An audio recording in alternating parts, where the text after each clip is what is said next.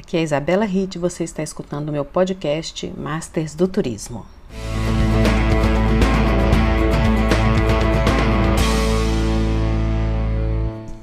Bom dia, boa tarde, boa noite, porque não importa que horas você está escutando esse podcast. O que importa é que você vai encontrar conteúdo de qualidade em planejamento, gestão e marketing no turismo a qualquer hora.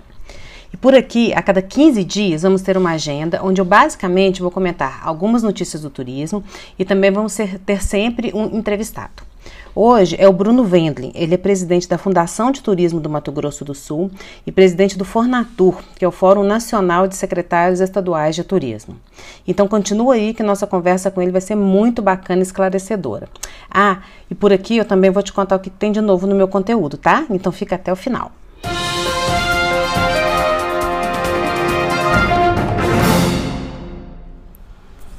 Ministério do Turismo, o Acalua e a Organização Mundial do Turismo lançam desafios de startups para acelerar a retomada do turismo através da inovação. Então, gente, ontem, na quarta-feira, dia 15 de julho, foi lançado o primeiro desafio brasileiro de inovação em turismo, em parceria com o Ministério da Ciência, Tecnologia e Inovações, a Wakalua Innovation Hub, primeiro polo global de inovação em turismo e com a Organização Mundial do Turismo. A competição ela é inédita e ela busca soluções para a retomada do turismo brasileiro através de projetos de base tecnológica que respondam tanto a necessidades imediatas nesse contexto aí de pós-pandemia, quanto aos desafios gerais do turismo brasileiro. E as inscrições já estão abertas, tá? Elas são no site da competição e elas se encerram no dia 2 de setembro. Você pode acessar aí o site pelo startups.turismo.gov.br. Os melhores projetos brasileiros eles vão ser classificados para semifinais da terceira edição da UNWTO Tourism Startup Competition. É um desafio global promovido pela OMT em parceria com o Aqualua e disputa uma viagem a Madrid na Espanha, para um programa de treinamento e participação na Fitur do ano que vem, 2021, maior feira de turismo do mundo. A competição vai ser realizada totalmente online, né? Obviamente, pelas questões que a gente está vivendo agora. E os, e os, detalhes do evento, eles vão ser anunciados no site, tá? Tanto sobre o evento, sobre todas as questões aí da, desse desafio, dessa competição. Que eu queria falar hoje aqui para vocês é o seguinte: eu sempre acho assim, esses desafios muito legais. Eles sempre estimulam muito a criatividade. Eu sou realmente uma fã dessas iniciativas. Mas eu queria chamar a atenção dos turismólogos para a importância da gente criar projetos e iniciativas junto ao pessoal de desenvolvimento em TI, em tecnologia da informação. Porque para projetos dessa natureza, e que são uma tendência aí no setor do turismo e no mundo todo, o turismólogo sozinho ele não consegue avançar para a execução.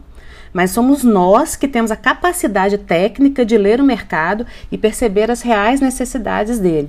Então a minha preocupação ela fica aí nesse sentido, sabe? Da gente ter apenas desenvolvedores nesses desafios e nós que somos os profissionais e entendedores do setor, acabarmos não tendo a oportunidade de participar. É, então a gente precisa de buscar a parceria adequada para esse tipo de iniciativa. Vamos lembrar aí que a tecnologia ela precisa de pessoas e ela precisa de criatividade para ser desenvolvida. E ninguém melhor do que o profissional da área para perceber o cenário do turismo nesse momento e o mercado de uma forma geral para propor melhoria, né? Então, eu acho que a gente devia participar, tá na hora agora da gente buscar mesmo. Eu não estou falando só dos grandes, das grandes empresas, mas eu estou falando aí dos médios, dos pequenos, dos turismólogos independentes, dos profissionais independentes, da gente buscar parcerias aí com o setor de tecnologia para a gente conseguir efetivamente propor iniciativas para o setor e não ficar, às vezes, só o pessoal da tecnologia da informação que conseguem entender a parte técnica de desenvolvimento, mas não conseguem ter uma leitura tão adequada do mercado, igual a gente como turismólogo vai conseguir, né não? Então, gente, hoje na minha primeira entrevista para o podcast, eu vou conversar com Bruno Wendling. Ele é diretor-presidente da Fundação de Turismo do Mato Grosso do Sul e presidente do Fornatur, que é o Fórum Nacional dos Secretários Estaduais de Turismo. Só que para chegar até aqui, o Bruno tem um caminho longo aí no turismo, do qual eu até acompanhei uma parte, né, Bruno? Então, bem-vindo. E eu queria que você falasse um pouquinho aí sobre essa trajetória sua no turismo. Obrigado, Isabela. Primeiro é um prazer falar contigo, né? A gente teve a oportunidade de trabalhar junto já, te admiro muito como profissional. Bom, minha trajetória já completa 20 anos, né? Eu, apesar de ter sido criado aqui no Mato Grosso do Sul, eu sou um mineiro como você, né? Um filho aí da PUC, Belo Horizonte, turma de turismo. É, descobri o turismo aí em Minas, então, assim, sou muito grato a Minas Gerais pela minha formação também como pessoa e como profissional. Então, comecei lá em 98, quando entrei na faculdade, enfim, até 2002. Ah, o meu, meu trabalho foi em companhia aérea, né? Eu fui estagiário da representante da Varig, Rio Sul e Nordeste, aí em Belo Horizonte. E a minha primeira empresa foi a minha monografia, né? A minha monografia de a conclusão de curso virou a minha operadora e agência de turismo, de ecoturismo e turismo de aventura em BH, chamava Trilhar Turismo. Então, é mesmo? Foi, é. Foi um projeto entre eu e mais dois amigos, a gente escreveu a monografia, na verdade eu e mais um, né? A gente fez a monografia, chamava um, um lugar, é, um roteiro em qualquer lugar, alguma coisa assim. Então a gente formatou a monografia que falava de roteiros no raio de 200 quilômetros de BH. Uhum. E aí, a partir disso, surgiu a ideia de, de, fazer agência, operador. Eu trabalhei dois anos formatando roteiros, vivia no mato, era uma, uma grande, uma bela época da minha vida.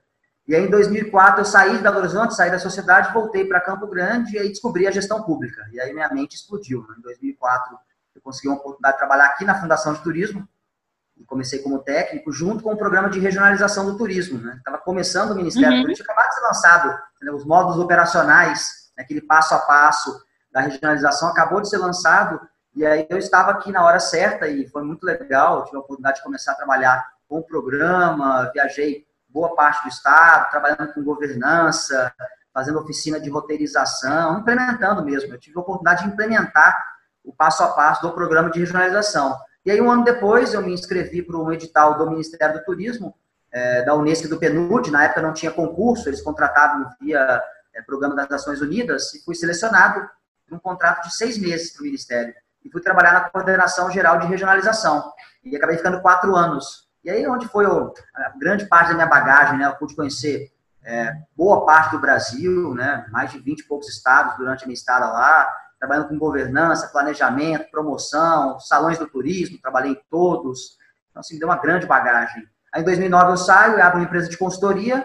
Aí, vou prestar consultoria para o Instituto Marca Brasil, que estava trabalhando para o Ministério, então, eu continuei atuando na política nacional, mas aí mais na ponta, porque eu estava bem incomodado de ficar só no Ministério do Turismo. Eu queria descer para o nível local. Aí foi os trabalhos que eu fiz lá em Ouro Preto, né, quando a gente uhum. se conheceu, foi bem legal. Você só vivia em aeroporto nessa época, né, Bruno? Não, era difícil, né? Você lembra, né? Lembro. Pampulha, é. Bruno morava em aeroporto. É verdade, bicho, morava em aeroporto. Teve um ano que, se eu não me engano, eu fiquei quase 200 dias viajando. Foi metade do ano, pelo menos, viajando.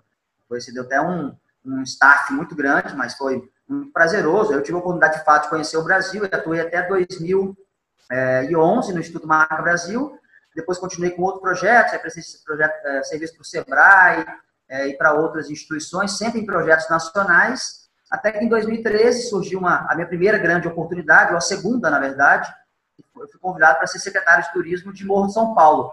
E eu lembro até hoje, foi um dia antes do meu aniversário, pelo Facebook, o ex-secretário mandou uma mensagem, Bruno, quer mudar de vida? Quer ser secretário de turismo de Cairu? Eu falei, é verdade isso? É verdade. A gente negociou e um dia depois eu falei, eu aceito. No dia do meu aniversário, quatro dias depois, no Réveillon, eu estava com o pé na areia em Morto São Paulo. E aí foi a minha grande experiência na gestão pública. Você sabe muito bem, você viveu a questão local, as uhum. coisas acontecem de fato no município, uhum. sem orçamento, e eu consegui, durante dois anos e meio, creio eu, realizar um bom trabalho. Grandes coisas que eu fiz lá até hoje estão, é, permanecem, criação de lei, tentei instituir um voucher lá para organizar passeios, ele me deu a bagagem que me faltava na minha visão para poder daí voltar e assumir a fundação.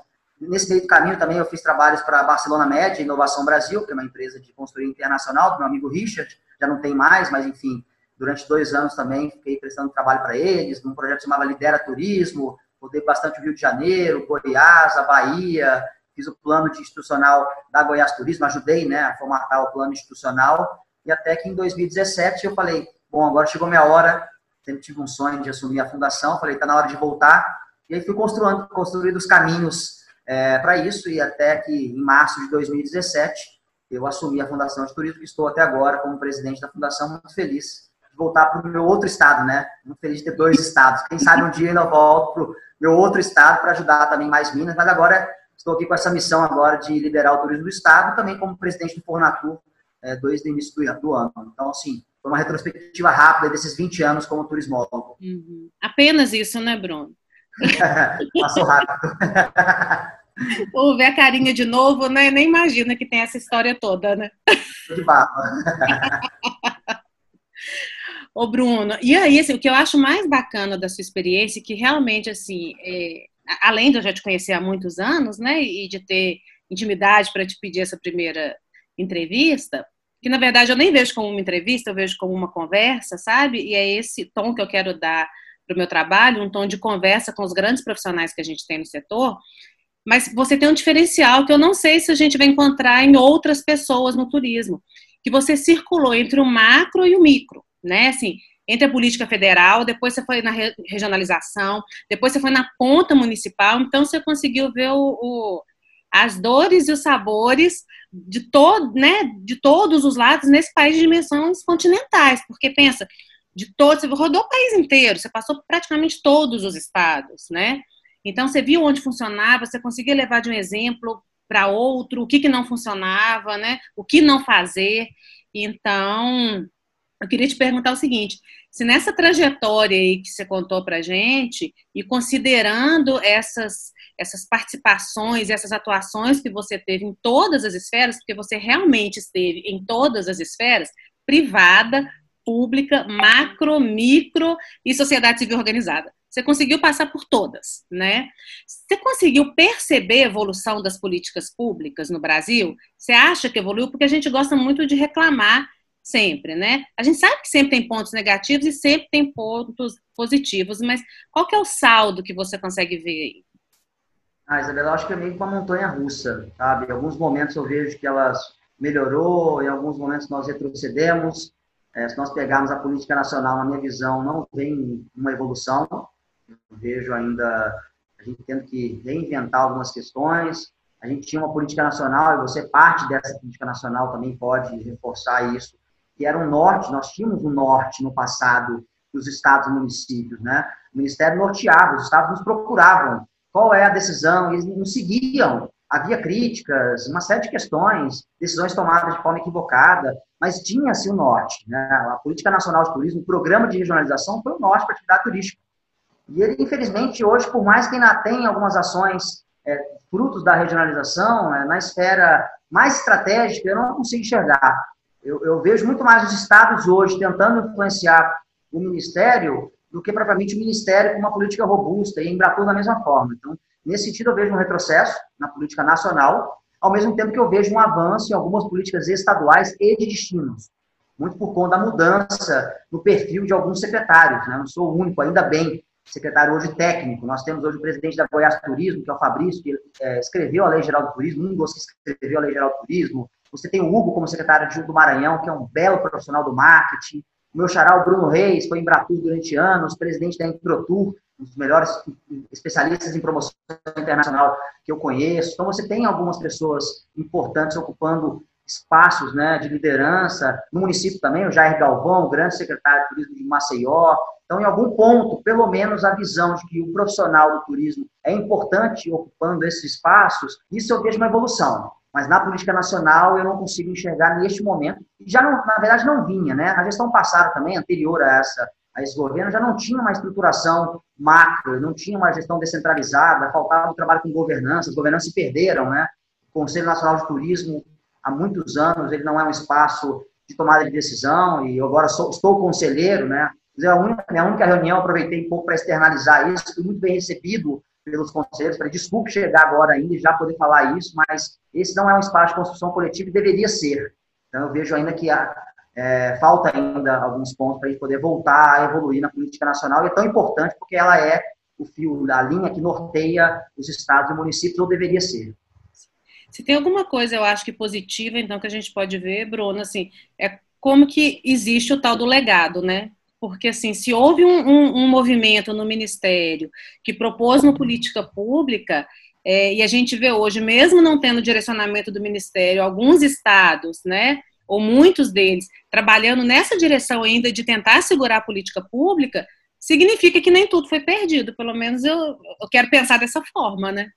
Certeza, você tem razão, e é isso mesmo, é parte do legado. Afinal de contas, são pessoas que estão ocupando esse espaço e foram no passado também pessoas que estiveram no Ministério, na Embratur, que passaram por municípios. Então, essa rede nossa, ela continua forte, né? As pessoas continuam muito fortes, né? As pessoas que gostam, que vivem o turismo, que fazem ele acontecer, e grandes lideranças empresariais também. Então, claro que não, né, nem tudo foi perdido, não, na, na, verdade, a maioria não foi perdida. Você precisa recolocar isso nos trilhos, é, partindo da do governo federal.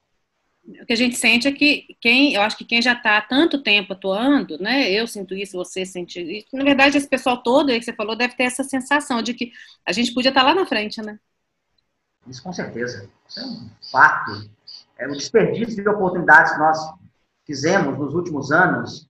Vou falar de novo, chovendo molhado, de Copa do Mundo, de Olimpíadas, de outros grandes momentos do Brasil, de recurso disponível, de pessoas para viajar, de economia forte, nós não aproveitamos é, nem 20%, 30% de todo o potencial, de toda a oportunidade que nos passou na nossa frente.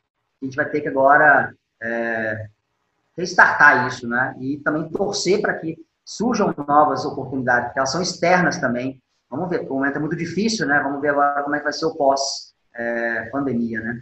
Pois é, e aí eu já queria seguir para essa pergunta, assim, você está otimista, está pessimista? O que, que você está vendo aí, assim, algumas pessoas me perguntam isso de vez em quando, tem participado de algumas lives, eu falo assim, gente, como a gente não sabia que a pandemia ia vir, a gente também não sabe como que ela vai ir, né, como que ela vai embora, então, a gente está especulando, né? Totalmente. Que, não dá para ter ideia do que, que vai acontecer, pelo menos eu penso dessa forma, não sei se você concorda. É, eu tenho mais dúvidas hoje do que há três meses atrás, Isabela. Tenho muito é, mais né? dúvidas. No começo eu quis também dar um de sabichão, ah, vai acontecer isso, ou ver a, os estudos internacionais, apontar as tendências. Eu não estou me arriscando muito, não. Mudança de comportamento do turista, estou muito em dúvida em relação a isso, tendo em vista aí é, a reabertura de algumas cidades para a população de alguns destinos, vendo que o comportamento, infelizmente, não mudou, é, e isso é muito triste.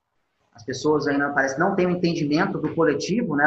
A individualidade parece que quer sobrepor a, ao dever coletivo, e o turismo também é esse processo também, que envolve deslocamento. Então, te confesso que é, estou assim, trabalhando com a realidade, otimista pelas oportunidades que o nosso Estado pode aproveitar, porque algumas das tendências aí que eu vejo que elas parecem que vão se confirmar, o turismo de baixo impacto, de baixa densidade demográfica, de atividades outdoor, de atividades de natureza. O Mato Grosso do Sul é, é rico, assim como Minas Gerais também é e com a gestão que a gente tem realizado aqui, com a comunicação, com as estratégias de promoção, eu, vejo que a gente pode ganhar um espaço ainda melhor, mas claro que está tudo ligado ao controle da pandemia, não tem como fugir. Uhum. A economia não sobrepõe a questão é, do controle da pandemia, não tem como fazer isso. Né? Você viu o destino aí abrindo e reabrindo, eu acho péssimo isso. É pior. Né? É melhor você adiar a sua abertura do que abrir, reabrir, abrir e reabrir. É, então, o momento é de diariamente monitorar isso junto com os dados. Tanto que as nossas campanhas promocionais, eu tenho uma campanha pronta, chama campanha de retomada, que eu não vou soltar ela agora. Eu já falei isso para os nossos empresários, mesmo apoiando a reabertura de Bonito, que eles estão adotando todos os protocolos e fizeram isso assim com muita excelência. Eu sempre falo, Bonito já já tem no seu DNA a organização, né, sempre, né, Isabela? Sempre. Ajustar protocolos, para eles é muito simples. Ele já vem de protocolos desde 1994, com voucher. Então, para eles foi mais simples. Então, assim, é importante, mas mesmo assim, como Estado, eu estou muito mais cuidadoso. Sim, primeira, primeira palestra que eu fui de um presidente de Conselho Municipal de Turismo foi de Bonito, em Nova Lima, aqui em Minas, você acredita? Ah, foi? Quem que foi? Peralta que deu ela? Ai, eu não lembro o nome. Eu lembro que foi o circuito que trouxe, eu era estagiária ainda. Ah. Mas assim, eu fiquei encantada. Encantada. É. Tem anos, capacidade de resposta rápida. Anos luz à nossa frente. É, mas então, assim, então eu estou trabalhando com a realidade. Uhum. Otimista para que parece que espero que seja controlado rapidamente, que a gente saiba aproveitar essas oportunidades agora, transformar o nosso modelo, ou, na verdade, potencializar o modelo que a gente já gostaria, que já estava comunicando, que é um turismo de mais exclusividade, baixo impacto e de alta entrega, né, em termos uhum. de experiência. E como é que você consegue ver é, esse turismo aí mais exclusivo, de baixo impacto, menos pessoas, Você acha que é possível manter tarifas competitivas? Eu fico pensando nisso muito comparando com Minas, assim, que eu particularmente, como mineiro, considero Minas Gerais um destino caro, né? Pelo custo-benefício que, que oferece comparado a outros destinos brasileiros e quando a gente está com uma cotação de dólar melhor, até com destinos internacionais. Eu fico pensando muito nisso, assim, é, se essa redução não vai deixar todo mundo desesperado para jogar a tarifa lá em cima. O que, que você tem percebido disso? É, olha, eu estou percebendo uma variação, né? Alguns destinos querendo trabalhar com a tarifa de baixa, tentando motivar um pouco o deslocamento. Esse dia eu conversei com o acho que o executivo da Movida, ele já disse que a diária dele já conseguiu retomar a diária média e deu um plus a mais, não perdeu, está conseguindo qualificar isso. Vai muito mesmo do que o destino tem a oferecer. Uma palavra muito certa. Qual que é o custo-benefício? É o que, que eu entrego? Uhum. Bonito, né? Os grupos já são muito restritos, né? Os grupos de flutuação, por exemplo, eram 12 ou 13 pessoas. Só estão operando com 5. Mas não aumentaram o valor nesse momento, porque eles sabem que é um ano de sobrevivência. De manter pelo menos o ponto de equilíbrio. Uhum. É, ano que vem, quero ver como é que vai ser a estratégia deles. Mas eu entendo que como eles, eles entregam né, um alto valor agregado, são atividades com a estrutura que você conhece, assim, é muito, muito boas estruturas para ofertar as atividades de ecoturismo. Não é um ecoturismo solto, ah, vamos fazer trilha aqui, vamos caminhando, então, eles conseguem tangibilizar isso, né? Conseguem agregar valor. Uhum. Então, na verdade, vão ter que ser algumas calibragens, né? Que os destinos de empreendimentos vão ter que fazer e vão ter que fazer algo, Isabela, que já deveriam ter feito antes, que é agregar valor ao seu produto. Uhum. Essa guerra de preço também que estava acontecendo ao contrário, é, não é também salutar para o destino e para a empresa. Isso já está mais que provado. São poucas as empresas hoje que conseguem se posicionar com preço lá embaixo e para poder gerar volume. Os destinos não conseguem trabalhar dessa forma. Então, eles vão ser forçados agora a melhorar a entrega e aí calibrar o preço também para se ajustar também a essa nova realidade. Se for redução de grupos é, com tempo um pouco maior, eles vão ter que reordenar o seu custo. Vai ter toda uma reengenharia, que não é fácil, não. Eu não queria estar na pele dos empresários agora. É claro que são muitos empresários experientes também. O mercado vai se regular também, aqueles que não são tão experientes, infelizmente, o mercado se autorregula, né, Isabela? Não tem jeito, né? Muitas Seleção natural, na verdade, né, Bruno? O ser humano é assim, né? Sim, naturalmente. E, então, eu vejo que vai ter um ajuste, né? Alguns destinos vão... Cada um vai adotar uma estratégia. Então, está um pouco variado ainda. Não sei se isso vai seguir uma linha é, uniforme para todos. É, eu acho, assim, a pandemia a gente só vai ter tranquilidade mesmo na hora que tiver essa bendita vacina, né? Fora disso, eu acho que vão ser ajustes e essa questão aí do ser humano mesmo. Eu estava conversando com uma amiga minha que mora na França. É, lá eles abriram primeiro viagens até 100 quilômetros, né? Essa tendência aí que a gente que a gente tem visto. E eu estive conversando com ela essa semana, ela falando assim, e dependendo de uma aquelas cidadezinhas pequenas, né, eles foram rodando até Mont Blanc, e ela falando assim, Isabela, a, tem cidade que a gente, que tava todo mundo de máscara, bonitinho, tem cidade que a gente chegava lá, só a gente de máscara, parecia que a gente era ET.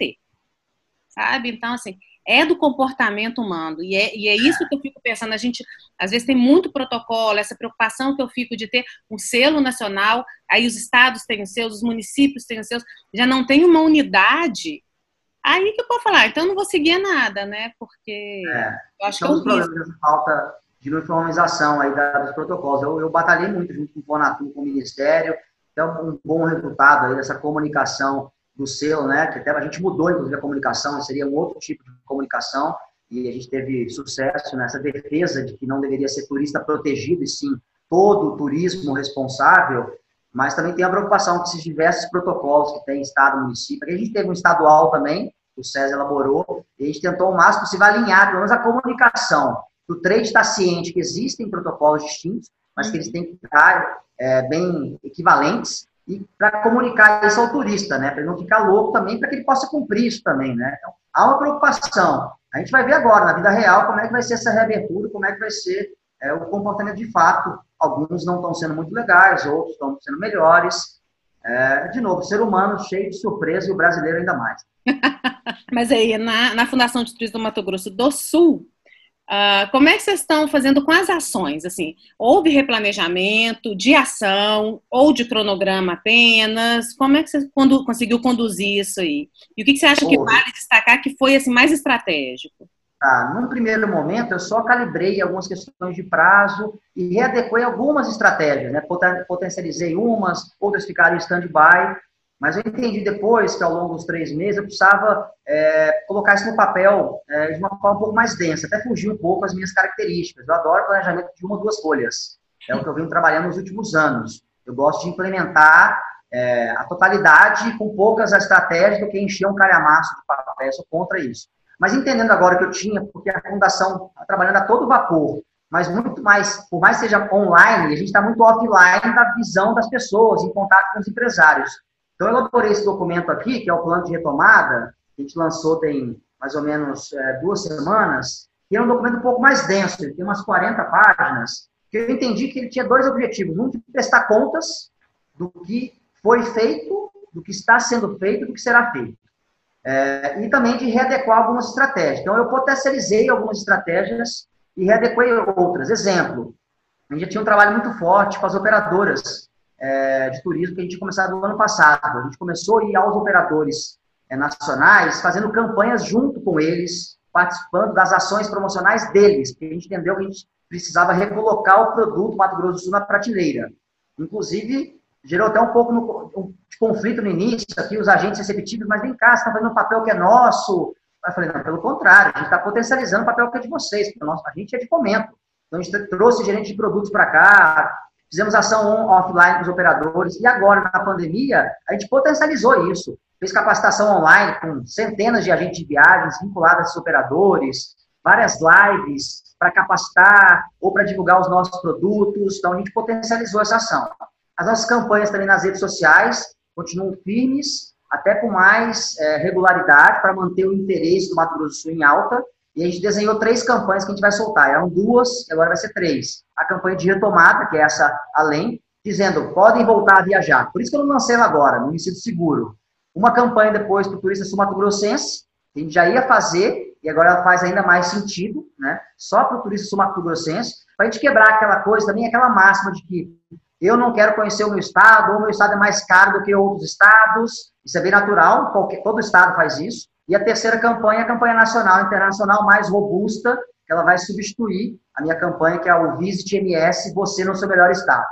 Outra estratégia que continua é captação de voos. Está muito difícil, mas eu potencializei recurso agora, que eu entendo que, neste momento, a gente tem que manter a conversa com as companhias, porque se a gente não manter uma estratégia junto com elas, na hora que se retornar aos voos, a gente tem uma chance de sair fora do mercado porque nosso estado é pequeno. Então, a gente tem uma articuladora contratada que está junto com as, as, principais companhias aéreas nacionais e até internacionais, mantendo a informação deles atualizada. A gente tem um business case bem sólido aqui no nosso estado. E outra que é bem legal, que são os nossos editais. Eu tinha um edital, eu sempre faço que é edital de apoio a eventos geradores de fluxo, a gente descentraliza recurso para os municípios. Eu vou criar agora editais para apoio à promoção.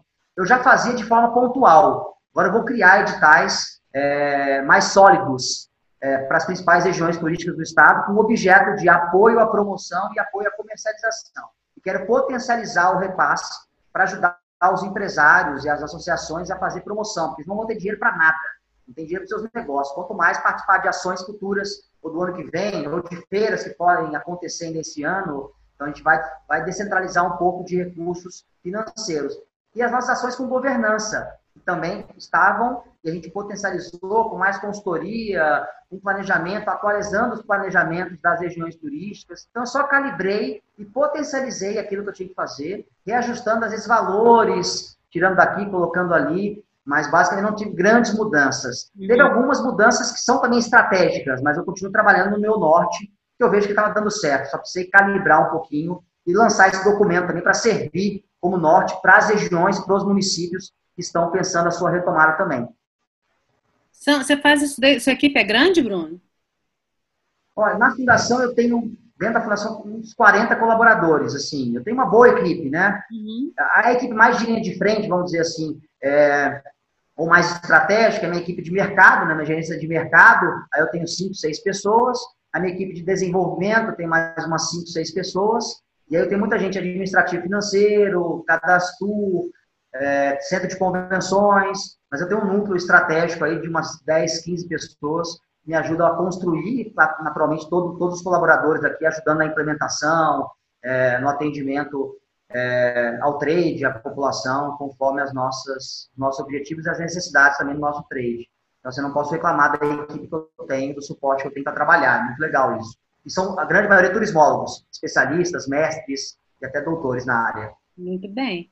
Não adianta também falar que turismo é prioridade. Eu vejo isso acontecendo muito em nível municipal. No Circuito do Ouro eu vi isso muito. Assim, turismo é a prioridade do município. Chegava lá, tinha duas pessoas trabalhando. Como que isso é prioridade, né? Eu os prefeitos. Quando eles vêm aqui pedir dinheiro, eu falo, prefeito, você tem secretaria? Tem orçamento? Então, não me diga que isso é prioridade. Prioridade é ação. Então, assim, eu até sou bem sincero, falo, não mexa com isso agora não, prefeito. Você tem outros problemas para poder desenvolver no seu município. E eles saem aqui agradecendo ainda, porque a gente tem que ser muito sincero nesse momento, né, Isabela? É prioridade, transforme isso em ações, dê condições para o seu secretário, dê orçamento mínimo. A prioridade não está só no discurso, né? Exatamente. Tá vendo, Perca tempo fazendo discurso, né? É, não dá, não dá tem que transformar isso em, em, ações. E agora tem o desafio agora de implementar essas ações, mesmo com um orçamento que ainda é, não está totalmente é, disponível, né, porque a gente está ainda no período de calamidade, mas o governo tem dado um apoio muito legal, as minhas ações que eu já aprovei, elas estão sendo executadas, porque eles entendem que nós somos emergência também, porque é emergência, nós somos também, nós estamos também no estado de calamidade, não, não é só a saúde, então isso é legal também, a gente está tendo um apoio de verdade é tanto o governador quanto o secretário de governo, para me dar liberdade e recursos para poder trabalhar, porque senão não conseguiria colocar as competências é, em prática, né? E Bruno, e esse movimento Supera Turismo? Você acha que ele está chegando aí para contribuir? O que, que você está achando dele? Ah, eu acho um movimento super legal, Isabela. Inclusive, hoje eu sou membro do Conselho Consultivo também, ao lado de grandes lideranças, né? Para você ter ideia, o executivo da Gol, o Kakinoff, ele é do Conselho, executivo da Movida, da, do Blue Tree Resorts, é, o ex-ministro Caio Luiz Carvalho, né, ex-presidente da Embratur agora do Grupo Bandeirantes. Então tem um time de peso, além da, do grupo executivo, é o Carlos Prado, a Magda da Bar, então tem um time muito legal de pessoas que estão se doando, é, voluntário 100%, doando o seu tempo, para pensar aquilo que o governo federal deveria fazer junto conosco, né? Qual é a estratégia de retomada do turismo brasileiro? Por onde passa isso? Essa integração dos esforços, nivelamento de informação, essa construção coletiva. Então, é um movimento que eu estou gostando muito. Esse ano, essa semana, inclusive, o movimento está fazendo promoção do Mato Grosso do Sul, é a semana do Mato Grosso do Sul. Ontem tivemos live com o chefe nosso, amanhã vai ter live com artista, post todos os dias de curiosidades, para manter o nível de interesse das pessoas em alta. Não é uma promoção de viagem agora, isso é importante salientar. É uma promoção de manter o interesse e começar a divulgar e aos poucos, né, é, ajudar a promover essa retomada do turismo. Então, tenho gostado muito de participar desse movimento, assim, além como outro movimento também que foi legal, Meu Destino é Brasil, que foi um movimento muito bacana, é, mais pontual, assim, mais focado também em promoção nas redes sociais, é bem legal, né? Vários estados estão aderindo, então, então estão surgindo os movimentos legais de quem tem que fazer também, que são os empresários, né? Porque eu vou corrigir Sim. um pouco o que eu falei, não é só o governo federal, não, pelo contrário, é toda essa coletividade, né? Porque só a atividade turística é econômica. Então, é importante ver esse movimento também partindo de construção. É, o toque só da questão do governo federal é porque a liderança também do setor passa por eles. Então, um pouco também da, é, de lembrar sempre tem que ter uma política norteadora, isso passa pelo Ministério, mas volta um pouco atrás e eu considero importante o movimento também, é, e deve também, é também responsabilidade do setor privado fazer dessa forma. Até para o povo realmente é, ter noção da força que tem, né, Bruno? Porque isso sempre ficou muito no nosso discurso também, assim, de ah, o governo não está fazendo, então não vou fazer nada. Não, é, vamos reclamar o que não está sendo feito, mas também vamos fazer a nossa parte, né? Com certeza, com certeza. E o que eu achei bacana desse movimento que eu vi, que eu apoiei também, é que juntou grandes, médios e pequenos, né? Foi. Todo mundo. Fantástico médios, pequenos empresários, entidades, empresários individuais, o Fornatur, né, que foi convidado aí para o Conselho Consultivo, eles entenderam que tinham que ter, que a gestão pública tinha que estar junto, porque eu sempre tenho cobrado muito das entidades privadas também, Isabela. Conversei muito com a Magda, né, que eu sou fã dela, presidente da BAV, com o presidente da Brastoa, de outras entidades. Falei, olha, todas as ações que são pensadas pelas entidades de vocês, em nível nacional, na hora que ela vai desdobrar nos estados, os cobrados por isso somos nós, os gestores públicos estaduais. Nós não fazemos parte da construção coletiva, de pensar como é que vai ser a feira da BAB, como é que vai ser o Festures, e não meros clientes que vão comprar stand. Então está na hora de a gente construir também essa estratégia com vocês. E eles entenderam, estão entendendo isso também, e é muito legal a receptividade que o privado está tendo com o Fornatur. entendendo que a gente, por mais que a gente seja uma instância política, nós somos hoje uma instância de política pública, e não mais um espaço que foi, às vezes, só de politicagem, né? para ser bem franco. Hoje é um espaço que é liderado não só por mim, mas por outros secretários que estão lá é, de acordo com visando o mercado. Nossa pauta é o turismo e ponto. E a gente para trabalhar articulações políticas visando a nossa atividade. Mas nós estamos ganhando um espaço legal também, quebrando essa também, que, que o espaço público não é um espaço de tomada de decisão técnica. Esse é outro paradigma e outro preconceito que a gente tem que quebrar e a gente está quebrando. E o Fornatura, ele está evoluindo em ações. Como que funciona o Fornatur? Porque às vezes muita gente tem o hábito de achar que fóruns em conselhos, eles têm ali a função de, de executar e acabar tomando o, o, o papel que é do Poder Executivo. Né? É, é, é, é, o que eu falo às vezes que a gente precisa ser um pouco mais cidadão e entender como é que as estruturas funcionam, né? Qual que é o papel da, do Fornatur e como que ele tem evoluído? Eu tenho dito muito isso no Fornatur, que a nossa missão é influenciar as políticas públicas nacionais. Esse é o grande papel do Fornatur, influenciar. Como? Propondo, construindo coletivamente, auxiliando na definição das estratégias que naturalmente serão implementadas pelo governo federal, mas também por nós nos estados, que a gente vive as duas, né? Do fórum, nós somos um, um fórum que vai propor e que vai influenciar, mas que vai executar na ponta enquanto estado. Então, a gente também tem esses dois pontos. A gente consegue executar enquanto secretaria, o órgão de turismo estadual, naturalmente, porque a política pública descentralizada ela vem para o estado, depois para o município, ao ponto também que a gente influencia a política pública nacional de promoção, de qualificação. Nós estamos tentando isso, não é fácil né, quebrar isso. Essa lógica da construção coletiva não é fácil, receber tudo pronto, é, porque isso também é bem natural, né? Às vezes a gente faz isso nos nossos municípios, né? constrói a estratégia só apresenta. Gente precisa fazer isso. A gente tem prazo para isso. Mas, ao mesmo tempo, que a construção coletiva é importante também, porque você pensar hoje, a promoção nacional, ela tem que passar pelos segmentos, é, pelas prioridades dos estados. Você não constrói uma, um posicionamento nacional sem não entender, se não entender qual que é o posicionamento dos estados dos destinos. Então, na hora de construir isso, minimamente, você tem que ter informação nivelada. É o mínimo que se pode fazer. E o Fonatur tem trabalhado para isso, para que a gente seja ouvido cada vez mais e a gente deixou de ser só um espaço também só de crítica ou só de pedido, e um espaço de construção coletiva, demanda coletiva e um, um espaço de influenciar as decisões é, em nível federal, não só do Ministério, não só da Embratur, mas das entidades privadas também. E aí, Bruno, hoje, que é o dia que a gente está conversando, 16 de julho, você teve uma reunião com o presidente da Embratur, né, com o Gilson Machado. É, eu vi que vocês fizeram lá que vocês vão formalizar algumas demandas, né? Como é que foi a receptividade dele? E eu queria que você falasse também um pouquinho sobre essas demandas aí do, do Estado, que é bem a prática mesmo disso aí que você falou do, é, da postura do Fornator, né? Perfeito. Olha, até que eu não posso reclamar da receptividade, porque ele sempre tem aberto momentos para diálogo. É, nós vamos ver, de fato, se a receptividade vai se transformar é, em decisões ou em mudança de decisão dentro da, da Embratur e depois do Ministério. A gente vai ter uma reunião com o ministro também.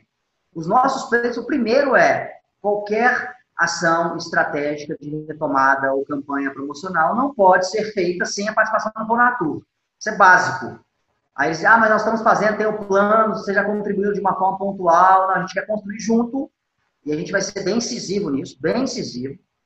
Falei depois com o presidente aqui no particular, dizendo, preciso receber o documento novamente. Eu já tinha mandado um documento de forma informal, é, e eu fiz alguns pitacos, mas foi o Bruno como presidente do Pornatur, mas não o Pornatur. Eu quero agora receber de novo as estratégias e ter um tempo para poder contribuir. Isso é um ponto bem específico. O outro pleito nosso é que o Fornatur seja membro do Conselho Deliberativo da Embratur.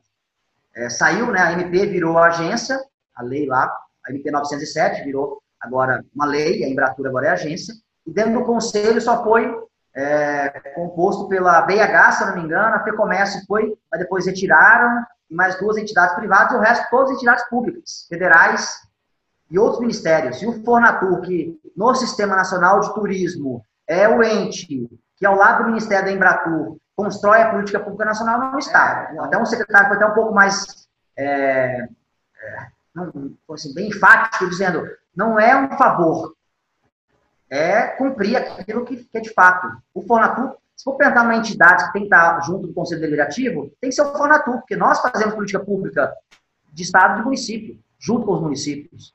É, a gente vai mandar de novo esse pleito. Ele falou que cabe a decisão ao presidente da República. Então, eu falei, então leve a decisão ao presidente da República. Ele tem que entender que existe um sistema nacional que, que é criado e validado por lei. Existe uma lei. Nós só estamos pedindo para cumprir a lei. A gente vai ser bem decisivo nisso. Uhum. O outro ponto é a descentralização de recursos financeiros aos estados. E aí houve uma divergência, o presidente Gilson entendendo que não é o papel deles fazer política pública e descentralizar, e eu falei, não é. Tanto é que está no artigo, se não me engano, quinto, acho, parágrafo 2 lá da lei, é, que eles podem sim fazer convênios com é, entidades públicas para executar os objetos, os objetivos da Embratur, e um dos objetivos é promoção, e uhum. nós fazemos promoção o também. Né? Então, precisa fazer descentralização, por mais que eles não conseguiram o recurso que seria destinado, e é uma, uma pena também, naturalmente, porque ainda fica restrito o volume de recursos.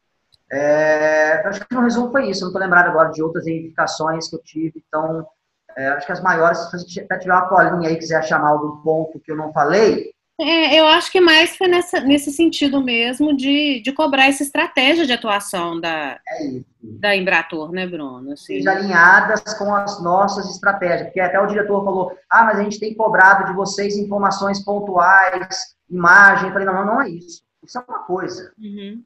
Isso é uma coisa. Uhum. A coisa é a estratégia de promoção do país. Essa é uma estratégia unificada. E essa construção tem que ser integrada.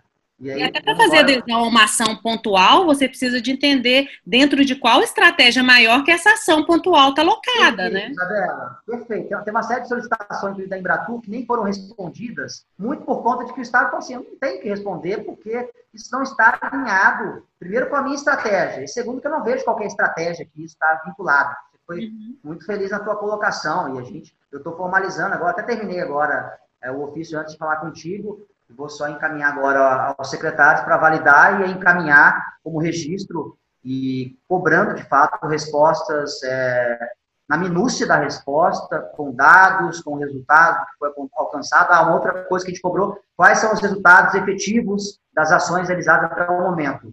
Mas resultado mesmo, né? De algumas estratégias que aí é, não, não sou de acordo a elas, não acho que são boas estratégias, foi algumas ações que foram já executadas pela Embratur, é, que eu quero ver quais foram os resultados alcançados até o momento. E daqui para frente, como é que vai ser feito. Esperamos ter uma resposta clara é, do Gilson e da sua equipe. Tá? E aí você volta aqui para contar. Aí eu volto aqui para contar, pode ter certeza que sim. Ô Bruno, agora a gente já vai caminhar para o final da nossa conversa aqui. Eu queria saber se tem algum ponto aí que você acha importante. Eu achei que nossa conversa foi muito bacana, como sempre é, né? como sempre, é saber se você tem acompanhado o meu conteúdo, o que, que você tem achado, fazer essas críticas e sugestões, sempre é importante de um profissional como você, né? E te agradecer assim, muito pela sua participação, muito mesmo. Eu que agradeço, é uma honra ser o primeiro né, entrevistado é, de mais uma ação sua, eu sou muito fã do seu trabalho e a linguagem que você consegue levar, que eu acho bem legal. A gente tem que tentar simplificar ao máximo é, a nossa linguagem para que todo mundo consiga enxergar e entender o nosso trabalho, o nosso propósito, não só quem é do turismo, né, a população em geral, para abraçar o turismo como, de fato, uma alternativa ou a principal é, mola propulsora do desenvolvimento de algum território. A gente sabe que tem vários territórios hoje que vivem é, exclusivamente ou com a sua principal atividade o turismo. Então, eu gosto muito do seu material. É, deve ser uma loucura você produzir esse tanto de coisa que você está produzindo aí, mas isso é super válido, os canais que você utiliza para chegar a essa informação. E acho que a gente conversou, foi uma conversa super bacana e é, os assuntos que foram trabalhados também, no geral, são os assuntos que as pessoas precisam se debruçar em cima. É, e para finalizar, eu sempre falo sobre a governança, né, Isabela? Você também, né? Ou seja, é o momento que a gente sempre precisa trabalhar a governança, é gestão de destino, não gestão de forma individual. Nós agora somos, somos obrigados a fazer gestão de destino. E quem faz gestão de destino são as governanças, né? Porque a continuidade de política pública estão nas governanças, nos conselhos municipais, nas instâncias regionais, nos conselhos estaduais, que devem ser liderados pela iniciativa privada. Esse é o último toque que eu poderia dar, é isso. Tem conselho municipal gerido por secretário, é, mudem esse formato. Esse formato não é só lutar para continuidade, agora a gente vai ter eleições municipais, de novo vai ter mudança, e, e toda hora restartar desgasta muito o empresariado. Então, para o empresariado também assumir esse papel de liderança, não só da sua empresa, mas principalmente da gestão da sua região, do seu município. Então, pudesse dar, então, é um, uma dica final é fortaleçam as suas governanças e acreditem que política pública só terá continuidade é, se as governanças de fato trabalharem, serem profissionais, serem formais, tiverem lideranças e planejamento. É isso aí, Bruno, né? É setor técnico e profissionalizado, assim, em âmbito de gestão, né? É o que a gente vem falando há tantos anos. Você quiser voltar, achar que tem alguma coisa importante que precisa ser falada para o pessoal que está me acompanhando, é um público bem segmentado que vem me acompanhando, mas é, é, é o público que a gente precisa de, de atingir, né? É, eu tenho uma proposta empresarial, mas eu tenho uma, uma proposta ideológica mesmo, quer de contribuir para o setor, quer desenvolver o setor, sabe, de uma maneira mais técnica, para a gente conseguir ser ouvido, né? É, a gente consegue ser ouvido quando a gente tem argumento técnico, né? E não politicagem, igual você falou várias vezes aí. Então é isso que a gente precisa. Então, muito, muito obrigada e parabéns aí pelo trabalho que você vem desenvolvendo, viu? Muito obrigado, agradeço o espaço e sempre à disposição de contribuir também. E esse foi o Bruno Wendling inaugurando o nosso podcast Masters do Turismo. Agora eu quero convidar você para continuar essa conversa técnica sobre turismo nas minhas outras plataformas. No blog você pode conferir o post que eu fiz comparando dois destinos no Chile. O Vale Nevado, que é uma estação de esqui, e o Vale do Colchagua, que é uma região de vinícolas, onde a gente pode perceber como que a produção associada pode movimentar o turismo de forma positiva é importante a gente ter essa leitura de destinos técnica, né? Então, lembrando aqui que não é um blog de dicas de viagem, viu, gente? Quando eu falo de destino, eu falo realmente de uma leitura mais técnica, tá bom? E lá no blog tem também um link para a live que eu participei essa semana com o IFMG de Ouro Preto, onde a gente falou sobre como a pandemia, o que, que a pandemia pode ensinar para o turismo. Também foi uma live bem bacana, tem o link lá e tem no canal do YouTube do IFMG, tá? No meu canal do YouTube, canal da Isabela Hit, também já está disponível a live que eu fiz ontem, no dia 16 de julho de 2020, para quem está escutando isso aí mais para frente. Nessa live, que é a live semanal que eu faço com o Biranei, do blog do Biranei, o blog dele também é bem bacana, ele fala sobre, além de turismo, num contexto de patrimônio cultural e de geografia. Te indico também a dar uma lida no blog dele, ele tem uma experiência bem bacana no setor. E ontem a gente conversou sobre o consumo no turismo, o virtual e o real. Em tempos de pandemia, falamos sobre até onde podemos considerar experiências virtuais para impulsionar o turismo. Então não deixa de conferir, ficou muito legal, tá? E a grande novidade dessa semana, né, que eu fiquei muito animada, foi no início da semana, foi o lançamento da área de assinantes do meu blog tá? Clicando lá no ícone, dentro do blog, no ícone Acesso Master, é possível fazer parte de um grupo de profissionais que tem acesso a um conteúdo exclusivo sobre planejamento, gestão e marketing do turismo. É um preço bem acessível, tá, gente? Eu sei que é, a gente está numa fase complicada, né? E o turismólogo sempre esteve no fim da fila, o turismo sempre esteve no fim da fila. Então, assim, a partir de R$15,90 por mês, toda semana eu vou disponibilizar um conteúdo especializado, com e-book, com textos especiais, com infográficos e com podcasts. São podcasts diferentes desse daqui que você está escutando, tá? Esse aqui do Spotify, ele vai continuar gratuito para sempre, ok? E o primeiro texto, ele já está disponível lá. Eu falei sobre gestão de instâncias de governança regional na prática, né? Não podia inaugurar com outro tema que não fosse esse. E na próxima semana agora, a gente vai continuar nesse tema. Eu vou lançar um e-book que vai ensinar o passo a passo para configuração de uma instância de governança regional. E por hoje, vamos ficando por aqui. Eu quero agradecer a você que ficou até o final e te convidar para o próximo podcast que sai em 15 dias. E aí, gostou? Indique esse conteúdo para seus amigos e parceiros de jornada no turismo. Vamos junto dar ao turismo o lugar que ele merece na economia e no desenvolvimento do nosso país. Até a próxima!